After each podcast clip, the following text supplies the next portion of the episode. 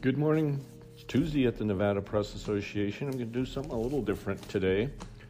I'm going to talk about one sided stories and why they're one sided um, for the most part when uh, journalists are trying to play it straight down the middle, be uh, accurate and fair. Um, I'm reading one, a story from the Reno Gazette Journal Amodei under fire after gun protester punished.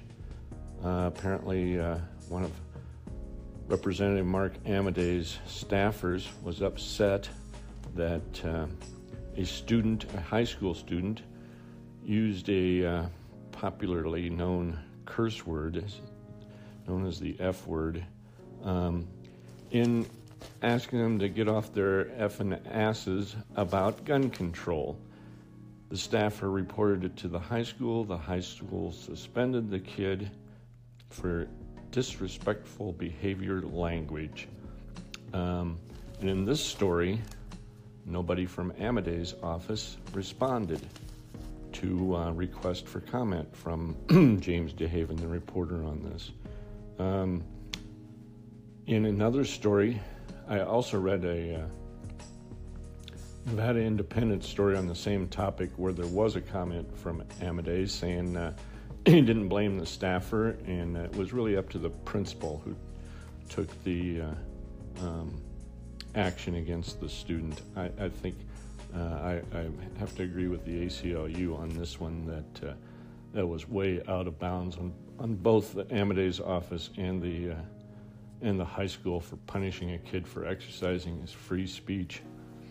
For one thing, it's kind of ironic that right next to this story is on the Reno Gazette Journal uh, front page is a photo of uh, Nevada head coach Eric Musselman um, sc- screaming in joy after their uh, um, team's win against Cincinnati on Sunday, a big victory. If you remember the previous win, Eric Musselman uh, uttered that very same word four times uh, in the locker room to his team, and it was broadcast to the world on uh, CBS, which apologized for the language. But, you know, I was kind of wondering if uh, anybody in Amodei's office had called UNR to complain about uh, the speech of its uh, basketball coach. I doubt it. Um, here's another story, also in the Gazette Journal, about a father and son um, being jailed for illegally killing an elk. Um, they were convicted in courts. They're facing some very serious uh, penalties. But again, I see in this story that uh, their attorneys, uh, them nor their attorneys, returned phone calls, had any comment to the Gazette Journal. So, um, you know, people try and do that all the time. Is maybe if I don't say anything, it won't be a story. Well, that's not going to happen. What you've done by not saying anything is given up your chance to uh, tell your side of what happened. Or maybe in this case, to say with a little uh, remorse that uh, you shouldn't have illegally killed an elk in Nevada. Um, these guys were from uh, Wisconsin, actually, a father son. And then, one more thing on the same topic while I'm at it is I'm reading a Columbia Journalism Review story about uh, the chairman of Tronc, which was is Tribune Company, Tribune Online. So it's it's the newspapers, but it's it's the digital version of the newspapers. Um, that uh, this guy Michael Ferro, for one thing, stepping down uh, just before um, the uh, newspapers. Actually, this was uh, Fortune was ready to publish a story about uh, sexual advances at this guy, Ferro. I'm just outraged, for one thing, that he's going to continue working till 2020 as a consultant for $5 million a year. Uh, no wonder this company is going broke.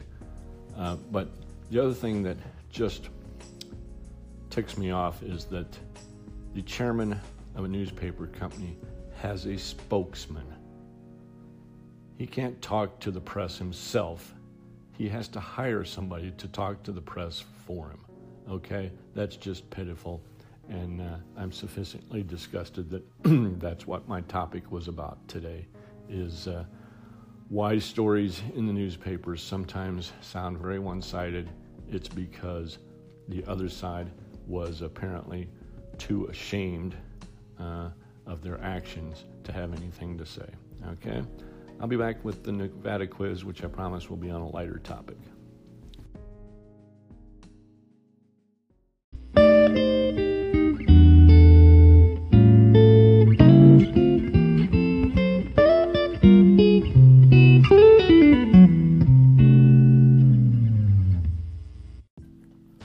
Okay, for today's uh, Nevada quiz question, we're going to go to actually uh, Robert Laxalt's uh, Nevada a history.